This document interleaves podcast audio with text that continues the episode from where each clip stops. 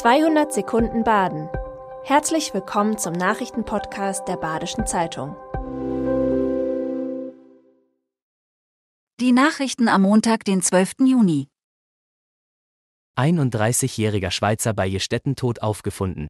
Die Leiche eines 31-jährigen Schweizers wurde am Freitagvormittag am Rheinufer in Jestetten aufgefunden. Die Polizei geht von einer mutmaßlichen Tötung aus. Nach Ermittlungsstand war grobe Gewalt gegen den Kopf die Ursache des Todes. Die Kriminalpolizei Freiburg hat die Ermittlungen übernommen und sucht nach Zeugen. Verdächtige Wahrnehmungen zum Bereich des Rheinufers in Jestetten und andere Hinweise können unter dem Hinweistelefon 077418316222 weitergegeben werden. Transfernews des SC Freiburg. Es tun sich Veränderungen auf dem Transfermarkt beim SC Freiburg. So bestätigt der VfB Stuttgart grundsätzlich den Transfer von Florian Müller mit dem SC Freiburg. Nissan Burkhardt verlässt den SC endgültig und spielt weiterhin beim FC Winterthur. Der umworbene U17 Europameister Noah Davich bleibt nach Nationaltrainer Christian Wück beim Freiburger SC. U23 Spieler Andi Hoti und Julian Gattau stehen vor einem Wechsel.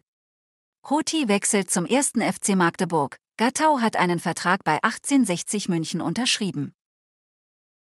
Die B500 wird dreieinhalb Monate zur Baustelle. Auf der Bundesstraße 500 wird es in den Sommerferien Vollsperrungen geben. Zwischen Hinterzarten und der Abzweigung ins Jostal wird saniert.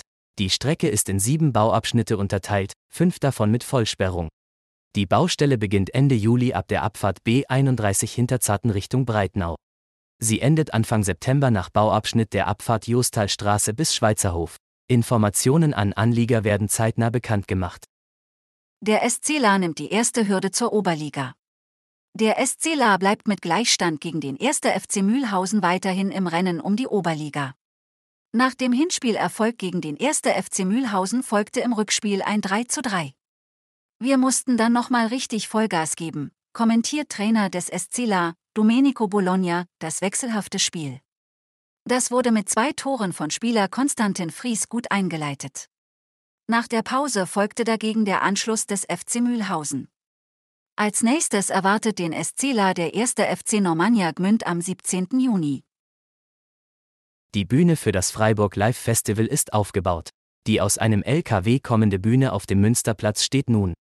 Die größte Trailerbühne Europas, bezeichnet Projektkoordinator der Firma The Live Company, Andreas Meinadus die aus einem 18 Meter langen LKW geklappte Bühne für das Freiburg Live Festival.